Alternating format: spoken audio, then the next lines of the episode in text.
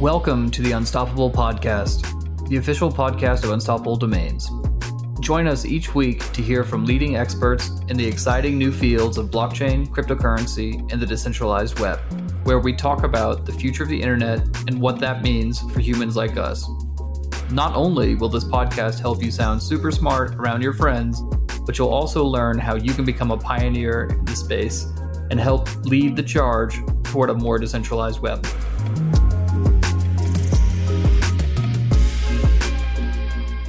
Hey everybody, welcome back to the Unstoppable Podcast. I'm your host, Diana Chen, and I'm back today with my favorite co-host and your favorite co-host to listen to, Matthew Gould. He's the C E O and founder at Unstoppable Domains.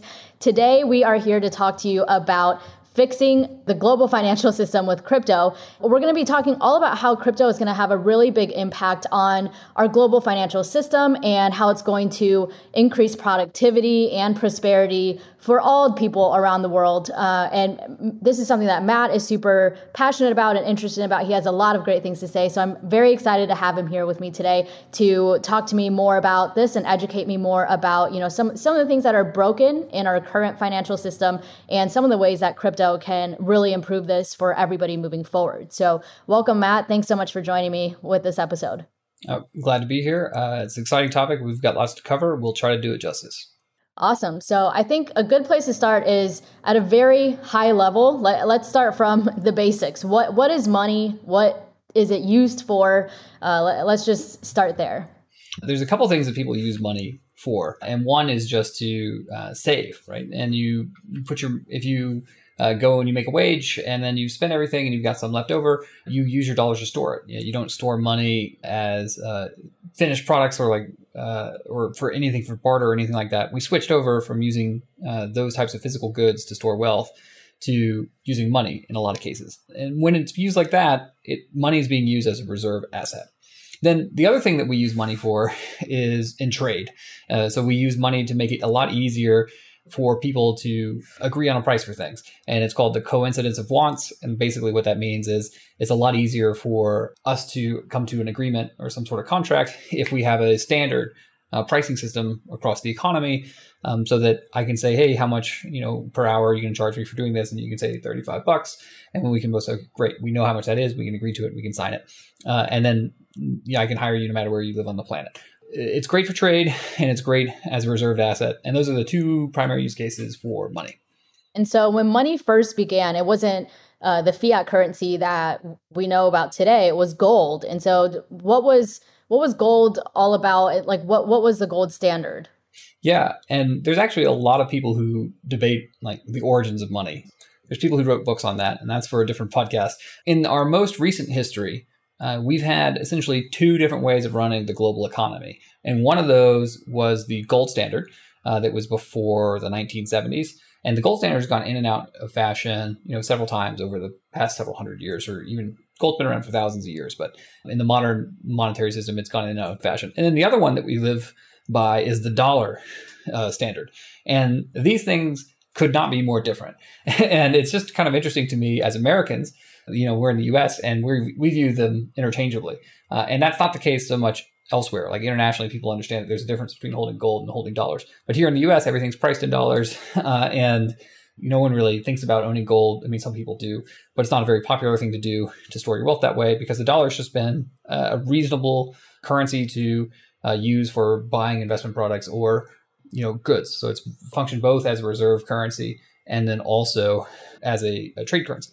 This is probably different for every country, but let's just speak to the U S at least. When did we switch from gold to fiat, the U S dollar, and why? So the big switch actually happened during the Nixon presidency. There were a lot of considerations for why we had to go off uh, the gold standard. But it basically came down to the United States didn't have enough money. We didn't have enough gold to back up all the dollars that we had created. And there was a whole bunch of different things that came together. And basically, our government had been spending way more money than it had. Uh, we had all these external war- wars that we were fighting. Um, there were issues with the economy not performing as well as it could. And so the choice for the politicians was actually like, do I have to raise taxes and cause a recession and make a lot of voters angry at me? Or uh, can I just let us go off this gold standard and then devalue dollars internationally And now I'm spreading out the pain, not only to U S consumers, but also to international holders of dollars. Um, and maybe it's a little less painful for us as a country to go that way. And that's ultimately uh, what we did. And at the time, it was radical. Nobody knew if it would work or not. And people were actually wondering, like, hey, if the United States is not backed by gold anymore, you know, will people still take it?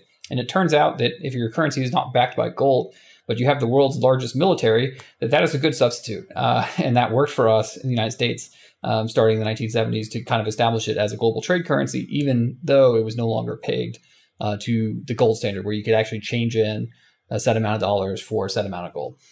Okay, and so when we compare gold with fiat currency, what are some of the pros and cons to using each?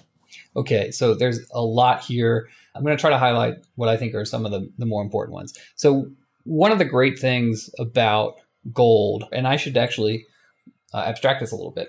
So gold is a hard asset, meaning there's only a limited supply. So if everyone agrees on having a hard asset as the like reserve asset for trading with each other, everyone can feel pretty confident that the value of that is going to stay the same or go up over time. So everyone chose gold because it was pretty easy to ship around and uh, high value, uh, dense, last forever type thing. And so gold was the product that we decided to use as that reserve asset prior to the nineteen seventies. What this did was it acted as like a brake or a constraint on anybody in the system getting too far out of whack. So like I was saying earlier, the United States had racked up too much debt and was in a bad financial position, and they couldn't afford to pay people back with gold. If they had chosen to pay people back with gold, that meant that they would have, that the United States would have had to make some changes in the way that its economy was structured. And what are those changes? Well, we would have had to become more productive. Uh, interest rates would have gone up. Uh, we would have taken less risky loans. Uh, we would have had to invest in ourselves, increase our personal savings rates. All sorts of demographic things would have happened in the United States economy in order to make us more responsible. Essentially, you know, small business, everyone would be, you know, like essentially running better balance sheets, uh, like their home economic balance sheets that you were taught in eighth grade home ec class. And because instead we chose, oh, we're not going to go on the gold standard, we are allowed to be much more irresponsible with, with our spending. So w- one thing that's really good about having a hard currency standard is that all these countries or all these different groups that trade with each other, nobody can get too far out of whack. Okay, so that's step one. So, okay, what else is happening? Well, I just said that things can get out of whack on a fiat currency standard. What do I mean by things getting out of whack? Well, if you look at the United States right now, we have a tremendous amount of debt spending. And there are other countries around the world too who have this problem. Um, and what's also interesting in the United States, if you look at like the middle of the country, there's a lot of people who are unemployed, a lot of factories that have gone out of business. And uh, the, there's a, a lot of opportunity that's been shipped overseas, and we've kind of decimated our supply chains. And so, like, how is it possible that uh, we have uh, we're buying all these things from these other countries, where at the same time we have all these people here who could be making them? And uh, you know, why hasn't the global economy adjusted to make that shift? Well, because we're no longer required to be financially disciplined by having a hard money asset. We're allowed to issue a bunch of financial products in order to borrow money to buy more goods from other countries like China. Uh, instead of, instead of, if we were on a hard currency standard, we wouldn't be able to do that because our uh, we we just wouldn't be able to issue more debt, uh, and we would have to produce these things internally. So the second thing that that happens when you're not on a hard currency standard is because you don't have the financial discipline in, instilled by a hard money uh, asset, you can finance huge changes in your economy by borrowing from others that result in things like um, certain sectors of your economy being overlooked. And in the United States, it's our manufacturing industry. Basically, we sold sold out our entire manufacturing base across the middle half of the country, shipped it over to these other countries, and just use our went to Wall Street and wrote some bonds, borrowed some money, and then and then bought it back. So that's the second thing that I think is really bad, uh, is that it w- it leads to global trade imbalances, Uh, which affect real people in real life. There's a lot of unemployed people in the United States today uh, because of our the way that our global monetary system is structured. So, and then thirdly, and this is the last one, and this is me putting on my libertarian hat, it's that we you get wacky uh, incentives in the economy. And specifically, you get wacky interest rate incentives. And we're going to touch on this a little bit later, potentially.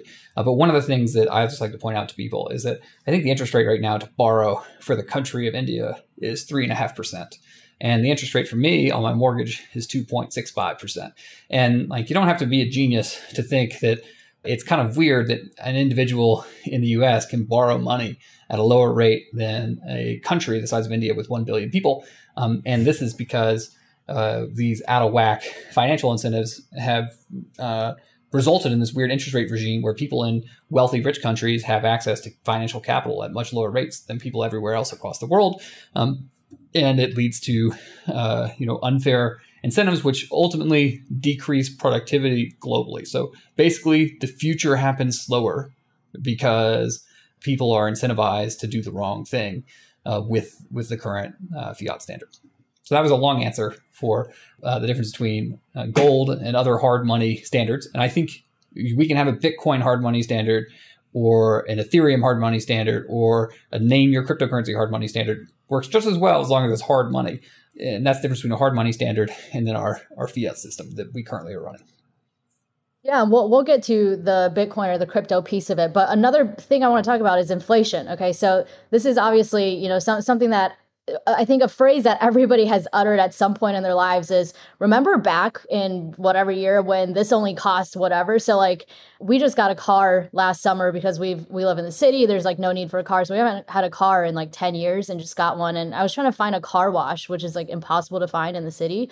But the car wash was like eight bucks or something, which I guess is like pretty standard nowadays. But I remember when I was in high school and drove a car, it w- like you could get a one dollar car wash anywhere. Like that that wasn't even cheap. That was just like the standard. And so I was like, remember when car washes were only a dollar, you know, or like back when uh, movie theaters were still a thing, you know, pre-COVID times, and we'd go see a movie. Movies cost like twenty bucks now or something.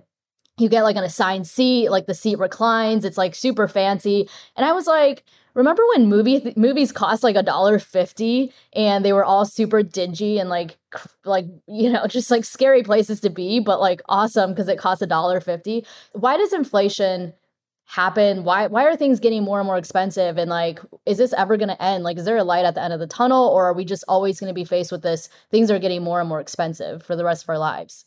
Yeah, so I will say there is no light at the end of the tunnel as long as we continue to use the current uh, money system. Like, which we're doing now. And just so people know, we've only been on this money system that we're currently using since uh, the seventies. So it's only been around for fifty years, right? So so don't let people trick you into thinking that these things can't change. And that money system that ended in the nineteen seventies was actually established in nineteen ten. So that one only lasted for sixty years. So these monetary regimes, they change every fifty years. And like, the reason they change is because they typically break. And uh, like I said, that we changed in nineteen seventy, it's because the U S, and we had our, we were funding the Vietnam War, among other things, and had domestic problems.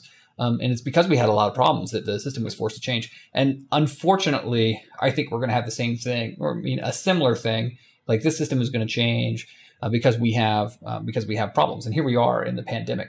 And I would say, fortunately, though, on the positive note, we'll get to it. I think crypto is an outlet um, for for that potentially going that. Making it an easier transition and a much better transition. We'll get to that. Okay, so yes, I think things are going to keep getting more expensive. Uh, the one that strikes me, oh, well, there's two. One, uh, I'm a fast food junkie. So I remember dollar menus used to be a thing, and I I would go and I'd spend three or four bucks and I would be full. And if I go and eat fast food now, I'm spending thirteen to twenty dollars. And that's a lot of mon- money to spend on fast food, but you know, I'm eating the same amount. I'm the same human. Uh, and I was actually younger and eating more back then. So I'm actually eating less now and spending three or four times more. The other one is gasoline.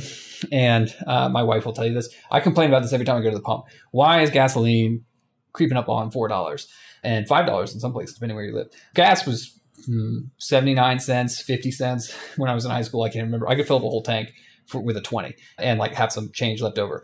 Uh, so gasoline, I, and we're in the middle of a pandemic where last year, at least, demand's picking up again now. But last year, demand was down, everything was down, and we still had really high gas prices.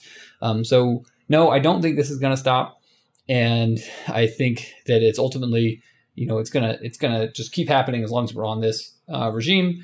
Uh, I do think it's bad for everyone, and it's actually, you know, inflation is really complicated at at one level. If you want to know, if you're trying to predict what the inflation rate's going to be, you're going to have a hard time because it, it it is dependent on both supply and demand. You got like it's how much do people want plus how many dollars are there available. But over the long run, I actually think inflation is quite simple, and it's just how many dollars are there, right? You know, divided by the number of goods.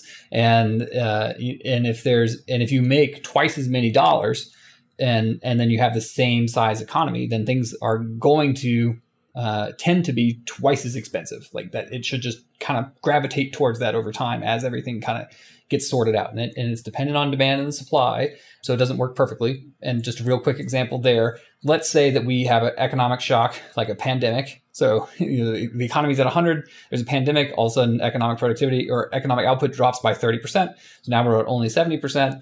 If you print thirty percent more money on top or whatever to add up, so we get back to one hundred, right? So now you're still at one hundred, you're fine. But if you keep that money in the system and then the economy grows back to where it was, uh, you're going to be in a situation where now prices are going to be higher. And so that's kind of what we just saw in this pandemic. But it's in the U S and other countries with the current fiat system, we've just kept printing money at every time we have any kind of crisis. And, and then we leave that money in the system, and that's just going to make prices higher tomorrow than they are today. So I believe that empirically, just based on what I've seen, uh, willing to have economists argue that point. But for real world people, look at the prices in nineteen seventy, in nineteen eighty, in nineteen ninety, in two thousand, two thousand ten, and look at prices today. They're up and to the right. Another thing that I found to be really interesting and surprising as I was researching for this episode is that the rate at which our wages have been going up is a lot less than the rate at which inflation goes up. And so, okay, if you were like, well, inflation goes up X percent a year, but then our wages go up X plus one percent a year, then I'm like, okay, fine. Like maybe I can accept inflation being a thing forever. But if it, inflation is going up X percent and then our wages are going up X minus, you know, however many percent, then I'm sort of not okay with that because, uh, you know, then essentially like everybody is going to feel like they're getting poorer and poorer and things are costing more than they're able to afford. And, you know, that's sort of scary to think about long term, like as the gap widens more and more between the rate at which inflation goes up and the rate at which our wages go up. So, uh, you know, what's up with that? Yeah. And as a, as a millennial, you've experienced that, right? Because you're not in as good a position, uh, or at least your generation is not as good as a position as their parents were. I'm not exactly the wording, but I think some people refer to it as like a, you know, silent tax on people, because over time it does, it, it does, it, it pushes up the prices for everything but labor. That's actually kind of a weird outcome of Uh, how investing works. And what happens is, is when new money is created in the system, the people who get access to the money first are people who already have uh, assets. And then what they're able to use that money for is to fund uh, new businesses and uh, new capital, or they can buy existing capital before anybody else does, and, and then her- earn higher returns as the value of that capital goes up, because now there's more money in the system. So uh, what I'm trying to say is when new money enters into the system, it's not going to your pocket. Now, we had an exception to this last year when they mailed checks to people, right? And everybody likes getting mailed checks in the mail. Uh, but like that was like the first time in history where they created new money uh, and then they actually put it into the pockets of normal consumers first, like because you got that check like a week later if you had direct deposit set up. And so that's pretty quick. But typically what happens is when new money is made, the first person who gets that new money are uh, you know landlords and and uh, people who own a bunch of real estate property or big business owners, and then they can use that money to buy up a bunch of different assets and then create new investments. And that's and so that's why you'll see the stock market go up. Uh, you see real estate uh, prices going up to the right, and you see all sorts of uh, esoteric assets like art go up and to the right uh, as new money is created in these systems first. And what does that do? Is it just makes people who already had art, real estate, and stocks even more wealthy. And then they can e- use that additional wealth to buy even more assets. So the reason why wages don't go up as fast as um, as capital assets is because when new money is created, it goes to people with capital assets first. They use that money to buy more capital assets, which pushes up capital assets prices. Uh, and then and then their original amount of money is worth even more, which they then use to buy even more capital assets. So you get like this, you get this nice little cycle of of Uh, housing, for instance, going up in value, and then people borrowing money against that housing to buy more housing, which then pushes it up in value. So you have this like recursive feedback loop on the capital side that labor just doesn't get. And and labor just becomes more and more desperate because the prices of everything they buy are going up and they can't get a toehold. Like the number of people in the United States who own stocks is actually quite low. Like the percentage of people who own ninety percent of the stocks It's a very small portion of people. And then the number of people who can afford to get houses is also um, at an all-time low, I believe. It's like a fifty-year all-time low right now. Even though people, are, everyone's going out and trying to buy a house right now, uh, then the percentage of homeowners is uh, lower than it normally is because the prices are higher. So these people are getting uh, cut out of even getting on that financial treadmill for improving their lives. Sort of like another side note too, is another stat I found is that since we switched from gold to fiat, which was, what did you say, like fifty years ago or so, productivity in the labor force has increased two hundred fifty percent, but wages have only increased thirty percent. And so I think this is like the classic burnout that everybody has probably experienced at some point in their lives.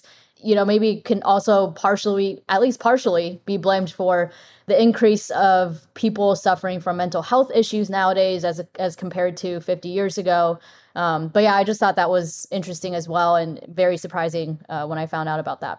Yeah, and there were some good books about this talking about how, and I think it's Piketty, uh, but they're talking about how the people who are getting the advantage of all this productivity increase, because if you think about it, if um, the people working for you are, are two hundred fifty percent more productive, like two point five x better, then shouldn't they be paid two point five x more, right? Or or something, right? Like maybe there should be some distribution there.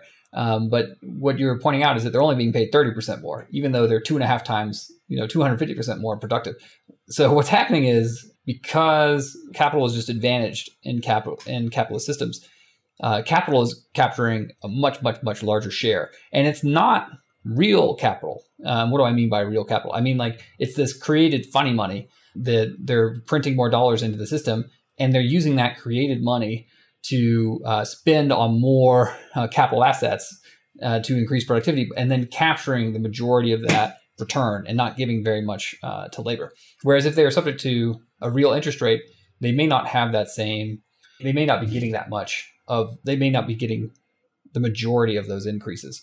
Um, because they would have to pay higher interest rates on their capital. Uh, I'll try that one more time. What I'm trying to say is because the U S government is printing a bunch of dollars, they're keeping the price for borrowing money really low because if there's more dollars, then it's, my my mortgage is two point six five percent, right? So like they're making the price of capital really cheap. So as a capitalist who deploys that capital, I'm getting a lower interest rate than is natural. So because I get that lower interest rate, I'm able to keep a higher percentage of the returns on that asset. So I, I would I would potentially say that that could be contributing to that because we give this subsidy to people who make investments.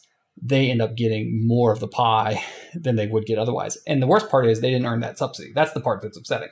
Totally fine with capitalists making return on capital. That's great. That's the incentive structure at work. But the problem is, is that they're, the, the interest rates they're paying for that capital is a lot lower than it should be. Basically, what you're saying is that people with assets benefit from the system and then everybody else doesn't. That is a very, and, and I don't think anyone would disagree. Like if you, if you just look out there, like it feels, it feels wacky. And this comes from somebody who has assets. And, you know, even, even just within my own family and friend groups, um, I mean, it's, uh, it is incredible the difference that being able to have, um, you know, just a, have have stocks, have real estate, what that can do to you over a very short ten, fifteen year period, uh, you just end up shooting way, way far ahead of all of your peers um, in terms of wealth. Yeah. So now that we've had this sort of uh, very depressing conversation about everything that's wrong in the system, let's talk about crypto and Bitcoin. You alluded to this earlier, but let's go deeper into why is crypto the solution to all of these problems? I'll be careful here because it's not going to solve all the problems. And I'm sure crypto is going to create a few problems. But the thing that it does is it's going to instill discipline into the financial system that we haven't had in a long time. So what happens is if there's a way for normal everyday people to buy hard money assets like crypto assets, like Bitcoin, and it's super easy, you know, you can just do it from your cell phone in your living room and you can, or you can even do it at, you know, Charles Schwab or Coinbase or wherever you buy your crypto. If it's super easy for you to do that, what's going to happen is people are going to realize that, hey, uh, it's a good idea for me to hold some of this crypto hard assets because it's going to keep up with the pace of prices of everything else. And not only is it going to keep up, it's probably going to actually increase in value. Um, and this is not financial advice by any means. Uh, this is just, I would conjecture that crypto is probably going to increase in value faster than the rate of overall inflation because crypto is an extremely hard asset. And what I mean by that is like Bitcoin is a supply cap of twenty-one million. There's only ever going to be twenty-one million Bitcoin, and there's not going to be one more than that.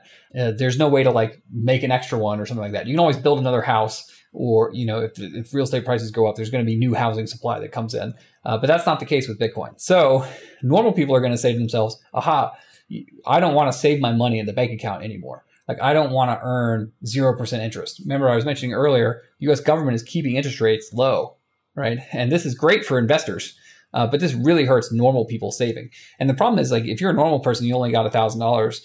If you put it in your savings account, they're going to give you zero percent interest, and there's nothing you can do to do better than that. But if you instead you buy this hard money asset, Bitcoin, you can feel confident that Bitcoin is going to keep up with the rate of inflation over time, because you know in the long run that if they print twice as much dollars, then there's only twenty-one million Bitcoin. Bitcoin will should stabilize at a price twice what it is. This is just theoretically.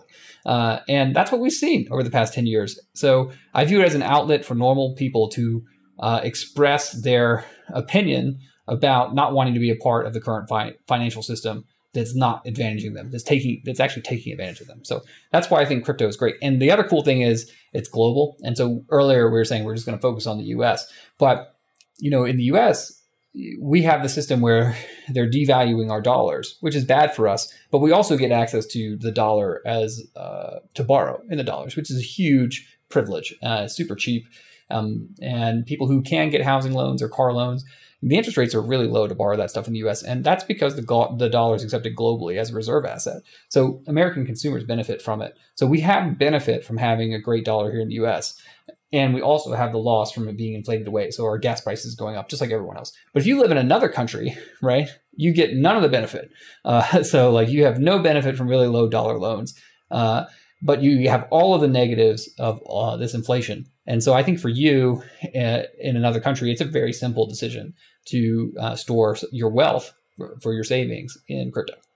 And then just because we had that whole conversation about labor and wages, how will crypto impact labor and wages and productivity overall? Yeah. So this is kind of an interesting side note. Um, and I, I don't think enough people have thought about this yet. But if you have a a new, easy to store global hard asset that anyone can put their money in, what that means is that as investors out there, they're going to say to themselves, okay, I want to invest my money. Uh, am I going to, you know, invest it in this new factory or this new company or whatever? Or do I want to just store it for um, the future because I'm not really certain about making investments today? Uh, and the problem, and they could buy Bitcoin. And right now, before Bitcoin, their choice was I can invest in this factory or this new real estate project or something, or I could buy U S Treasury bonds that earn one percent interest, that, where the interest rates are depressed. So what that meant was, as financial advisors, their choices were earn really low interest rates, which don't really make sense, or invest in these uh, projects, some of which are quite risky. Um, and those are really their own choices. Now they have a third choice, which is buying a global reserve asset like Bitcoin um, that it, that is perfectly inflation hedged, even even better than gold has ever been. Uh, and so when they choose that third option uh, or the Bitcoin option, plan B, uh, it's going to force everywhere on the planet to at least perform as good as Bitcoin as an asset. So if you if you're making an investment in, in a company or real estate project or anything else you're thinking of doing, you're always going to think to yourself, can this investment do better than just parking my money in uh, Bitcoin? And if it can't, then why would you invest in it? It's not worth it, right? Risk adjusted. So what that's going to do, it's going to force real interest rates back up. And we have, like I was mentioning earlier, we have artificially suppressed interest rates in the economy to a really low level. Uh, by printing a lot of dollars, and cryptocurrency all of a sudden makes it so there's an exit door, so you no longer have artificially suppressed uh, interest rates, in my opinion. Uh, so what does that have to do with productivity? Well, uh, what it does is it forces every project that gets investment money to be productive.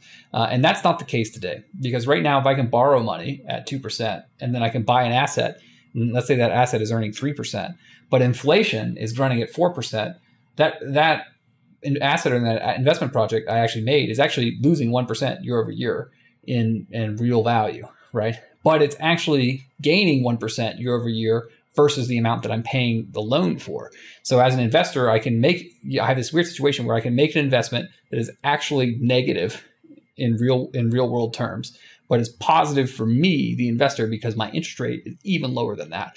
Uh, and and what I think crypto hard money standards do is they get rid of all those projects. And that's not a small number of, of investments right now. There are a lot of people I know, and that you'd probably know, and they buy just gobs of real estate because their interest rates are so low. And that doesn't mean that the returns on that real estate's good. And sometimes the returns on the real estate's bad. And they even lose money every month paying the mortgage payment on it. But they just know that the price of the real estate is going to go up next year. So they buy it anyway. And that, what kind of sense does that make? Why would I want to buy an investment asset that's losing money? And if I'm only thinking it's going to go up in value, that's the only reason why I'm buying it. Well, the only kind of world that makes sense is if the interest rate that investors are paying is actually lower, or sorry, the interest rate the investors are paying is lower than the returns that investors are getting, but that's still lower than the real interest rate in the world. So we have this situation where we're on the wrong side of the interest rate curve. When we move over, so that's no longer available, that means the only type of investments we'll be able to make are ones that are actually productive, real world productive.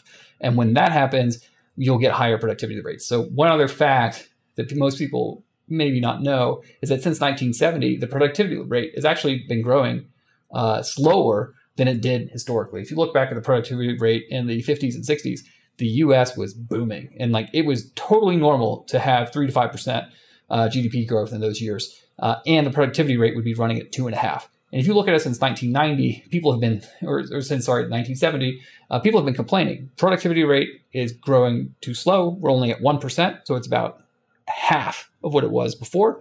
And the amount of money that people are making is less because the G D P, the, the, the whole economy is not growing as fast, real G D P. So we're making less money and we're growing slower because we have malinvestment, because we have uh, artificially low interest rates, which are just benefiting people who already have a bunch of assets, which also creates a bunch of social problems. So I would, when I say that I think that crypto uh, has a chance to make a global impact that's significant, I mean, it's going to be trillions of dollars significant, compounded over uh, the over fifty year time period. So, you know, and if you can save trillions of dollars in G D P from malinvestment every year over a fifty year period, and that money can be reinvested in making the economy more productive, um, even if it's a one percent change over a seventy-two year period, you will double the size of the global economy income every year. And right now, if the global economy income is one hundred trillion, that means I'm saying over a seventy year time period, crypto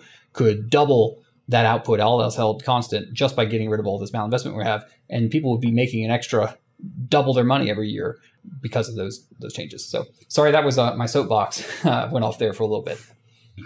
No, I was going to say, are you running for president in the next election? Because I'm just going to write your name in if, if you're not on the ballot. yeah. Yeah. Well, you know, and you mentioned something there about politics. And I think it's actually kind of interesting because one of the things I really like about this is that it's a technical solution to uh, what has become a political problem. And, you know, what happened is, is we had a situation before where uh, we were trusting, you know, our, our authorities, our central government to be a good economic steward. And it turns out that they run for office every two to four years. And so they're going to do what helps them get votes. But that's not always aligned with what's best for everybody. You know, sometimes you got to take your medicine, and they and they just keep putting it off and instead printing this money. And um, so this is the situation we ended up in. But we came up, and this is the beauty of what uh, Bitcoin and Satoshi, Satoshi invented, uh, is that here's a way for us to solve this problem as a community uh, without having to take on these political figures, you know, directly. We can actually just opt into another system by expressing our own freedom of choice. And it's competing out there in the free market. And the truth is, if, uh, you know, the U S dollar or any of these other currencies is under threat from uh, cryptocurrencies, then they can just start doing a better job managing their economies and their currencies. Um, and, you know, providing real interest rate returns for investors, and people will move right back out. I mean, I guarantee you if the thirty year was paying five percent, right, uh, in the United States right now, that uh, Bitcoin would not be nearly as high as it is, right? Because investors would say, I don't want to hold Bitcoin that doesn't earn a return when I could earn five percent on my on my T-bill. And then and they would also think to themselves, the U S government is, is doing a responsible thing with its economy. Um, and and so they would feel more confident about the future. Uh, but we're not. And, and so this is an option for everyone to get out of it. And the other thing that I like, again, anybody on the planet. So it's uh, it, it is a people first, not a bankers first initiative. And that's why I think it's important to tell people, get out there, download a wallet, uh, and participate in the new economy, uh, because it, it was made for you.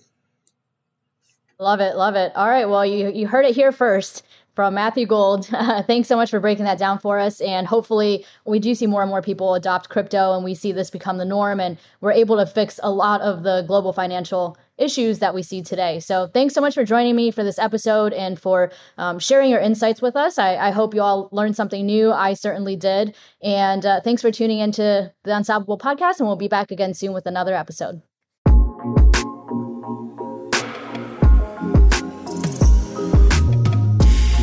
We hope you enjoyed this episode of the Unstoppable Podcast. If something we said today resonated with you, please rate, subscribe, and download our podcast and share this episode on social media with your network. And remember, the fun doesn't have to stop when the episode ends. You can continue this conversation with us on Twitter by tweeting your questions, thoughts, and ideas to Unstoppable Web. We look forward to chatting with you, and thanks again for listening.